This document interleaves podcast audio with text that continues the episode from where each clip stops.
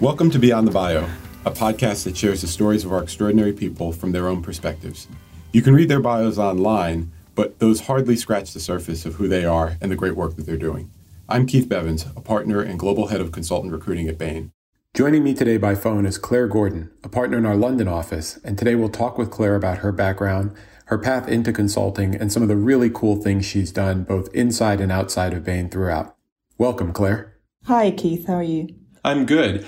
I know you started at Bain as an AC, but can you give people a little bit of your background before you joined Bain and your journey into consulting and into Bain? Sure. So I grew up uh, in the north of England, in Yorkshire, and I went to Oxford to do my undergrad. I did mainly a philosophy degree. So I worked out pretty quickly that there aren't many jobs for emergency philosophers left in the world. So I had to find something else to do. And I looked at corporate jobs. I actually did an internship with a major corporate. And I liked working on the business strategic issues. But I just felt from that experience that it was going to take me a long time to be able to work in that organization, in such a large organization, on some of the strategic choices and decisions that I felt they needed to make. And so when I saw the Bain proposition and their presentations, I felt that not only were the people compelling, but I also liked the idea of early on in my career being able to work on some of those strategic issues. So, did you come to Bain directly after university, or did you make a stop first? So, I took a year out actually after I'd got the Bain offer because I wanted to do two things. One was I'd always had it in my head that I might actually like journalism. And I also wanted to learn a language because when I finished uni and looked really just for temp jobs, I kind of realized I didn't have any marketable skills. so I thought that I should get some more concrete skills. So I actually went to Bolivia in Latin America for a year and worked for a newspaper there. So it helped me pick up Spanish, but it also helped me work out that there were lots of features of, of journalism I liked, but it, it really wasn't for me. So it was helpful because it, it knocked out that thought and meant that I came back and into Bain ready to try that kind of work. It's really funny. The more I talk with people from Bain that I, I feel like I know, the more I realize I don't. I had no idea you were a journalist, much less in Bolivia. So we're all learning together, I suppose. So after the year in Bolivia, I know you rejoined Bain as an AC using that offer you had before you left for Bolivia. Can you talk a little bit about your AC experience and was the career itself love at first sight and something that you knew you'd want to do for the long term? Sure. So I joined London with a great peer group. It was a lot of fun. And I was there for about four years. So I did what is our associate consultant and senior associate consultant, and then the first year of the consultant program.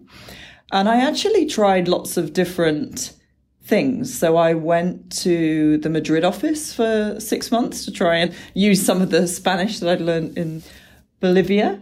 And that was part of a formal transfer program. So I uh, applied to do that and did that on a rotation. And someone from Madrid came to London as a transfer as well. So we have that scheme where everybody swaps broadly at once. And that was just a great experience to see a different office, chance to live in a different culture. I also worked in Stockholm at that time. That was different. That was just a specific case opportunity. There was a client in Stockholm, and so I opted in to do that, and it meant I was working in Stockholm, but actually more more frequently coming back to London. Whereas Madrid, I actually formally moved to Madrid for six months. And I worked on lots of different industries from shipping to retail to insurance. And I also did six months in our private equity ring fence where we do look at investments, look at the strategic side of investments that private equity houses are considering. And that was actually really good training in terms of how you think very quickly and structurally about a business opportunity. So I got a really good grounding in lots of different areas and I, I, very much enjoyed it. But I did feel that I guess I was just quite young to be saying, right, this is what I'm going to do for the rest of my life. And I think there is something about the people who are who actually enjoy consulting is that they do have a curiosity and a sort of intellectual ADHD. So you're always looking for the new problem or the new thing. So I absolutely wasn't thinking that I'd necessarily stay at Bain forever. And I decided at that point to go and do an MBA. So I went to Harvard to do uh, a, an MBA and try some different things while I was there. So, Claire, after a few years at Bain, you, you, go back to Harvard. And from my own experience, I know that HBS gives you a chance to experience a lot of different things, either on the internship between years, maybe a few weeks before, a few weeks after, but also in the curriculum. And people do a lot of different things. What was your experience like at, at HBS? It was great. It was a great experience, mainly really because of the, the people that I met there, and many of whom are still a really good friends. And the opportunity for me to had you know essentially a British undergrad education to see the US system which is is quite different. So it was good in terms of a life experience. And then in terms of the job side there were courses that were very interesting. But the thing and actually one of the reasons I went to HBS was because of their strong emphasis on on social enterprise. So I did a lot of that activity there and spent my summer working for the UN development program in sub Saharan Africa, in Malawi, and helping them set up a sustainable business program there, which looks to create value chains of activity that would support development. So, for example, to coordinate a, a US NGO that might provide cows to farmers and training on how they can become a dairy producer, and then would similarly work with corporate agents like a Tetra Pak and a Unilever to find a way to package the milk and sell the milk locally. So creating value chains to drive the economy and working with the Malawian government to do that. And obviously the UN is a very different organization to some of the places I'd worked previously. So it was a really good way for me to think about what that might look like as a career. And it was also just a really fascinating and interesting experience. So after the MBA, I wanted to try working in a more entrepreneurial, a smaller environment. So I actually joined Innocent Drinks, a European smoothie company who at the time were a really fast growing startup. And they had got to a point where the smoothie business was quite well established, although since then they've grown even a lot more. But they were thinking about what to do next. What what could they do next with their business? And so I joined them to help think through their expansion opportunities and, and to run innovation. So at the end of that process, I I launched a food business for them called VegPots, which went into all the major retailers in the UK and was just a great experience of doing something very operational, something much more different. It was really exciting getting up every morning and seeing the sales figures. So it felt like a fast paced entrepreneurial environment. I also supported them at that time. They went through a fundraising round and, and that ultimately led to their sale to Coca-Cola and they're, they're part of Coca-Cola today. Obviously, Coca-Cola are not a food company, much more interested in the um, drink side. So uh, they've really run with the smoothie brand, but the, the food business has actually spun off and, and now a very fast growing, repositioned as vegan brand in, in the UK. So it's been great being involved in that story. And it was a really good experience for me. And it also helped me learn a bit about what I was looking for in my career and what I enjoyed doing. I very much liked the concepting phase and the startup phase, but the idea of running that business year in, year out wasn't as appealing to me, or repeating the innovation process I'd done before wasn't as appealing. So that was one reason that I returned then to Bain. The other reason was it was really the first time that I was running a, team, a sizable team. And I thought that it would be great to have that experience at Bain, where there is such a formal apprenticeship and coaching environment that I felt could really step change my management ability and help me learn that stage at Bain. So I, at that point, went back to Bain to be a, a manager in the consulting firm. That sort of spurs two thoughts for me. One is when you went to Innocent Drinks, which skills from your time at Bain were you using to learn that job and to thrive in that job and help them in all the new directions that you took them? So I think that the heart of the junior consulting job almost is is a problem solving job. So it's taking something like where should we expand next and learning how to go through a process to break that down into analytical stages, sometimes creative stages, but here is the process and the system that I'm going to go through to answer that question. So feeling comfortable in a situation of ambiguity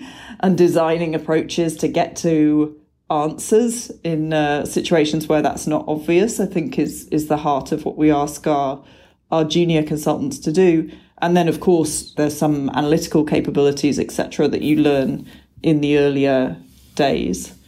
I think there's also just a resilience and a pragmatism at Bain culturally.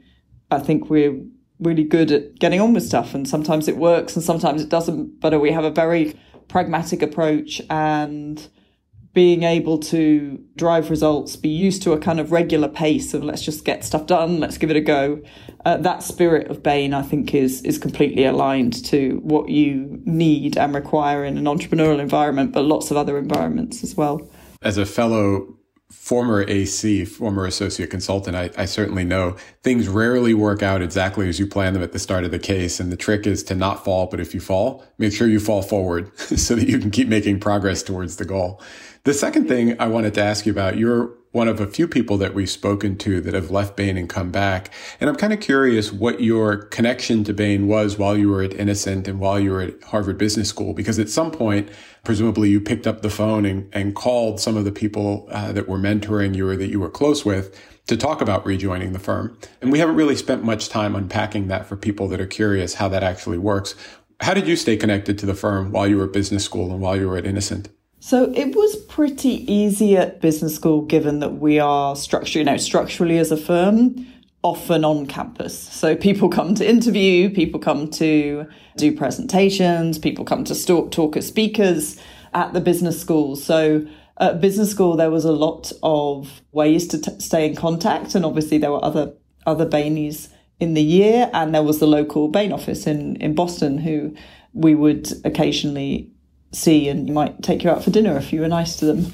So there were a lot of informal contacts or ways to stay in contact when I was at business school. When I came back to London, I stayed in touch with the local office, but also they they stayed in touch with me. So a particular mentor who I'd worked with previously really went out of his way to to stay in touch with me and talk about the opportunities there still are at Bain and, and just check in really and work out how I was feeling about the innocent situation, whether I was going to stay long term.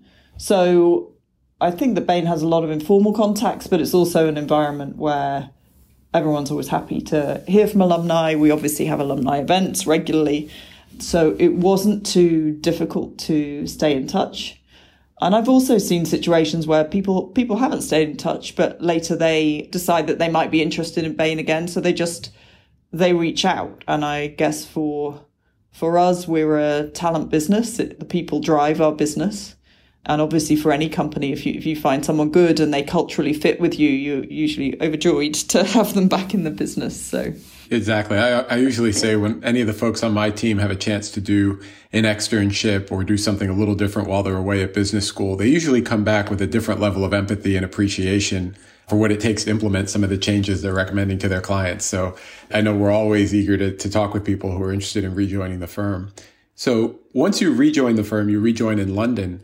Did you leverage any of your prior experience, either as a journalist speaking Spanish or in consumer products? So I did from then on. The, the innocent days kind of instilled in me a bit of a passion for consumer products. And so I did on returning since I started as a manager. I have focused on consumer products. I'm now a, a partner in our, our CP practice.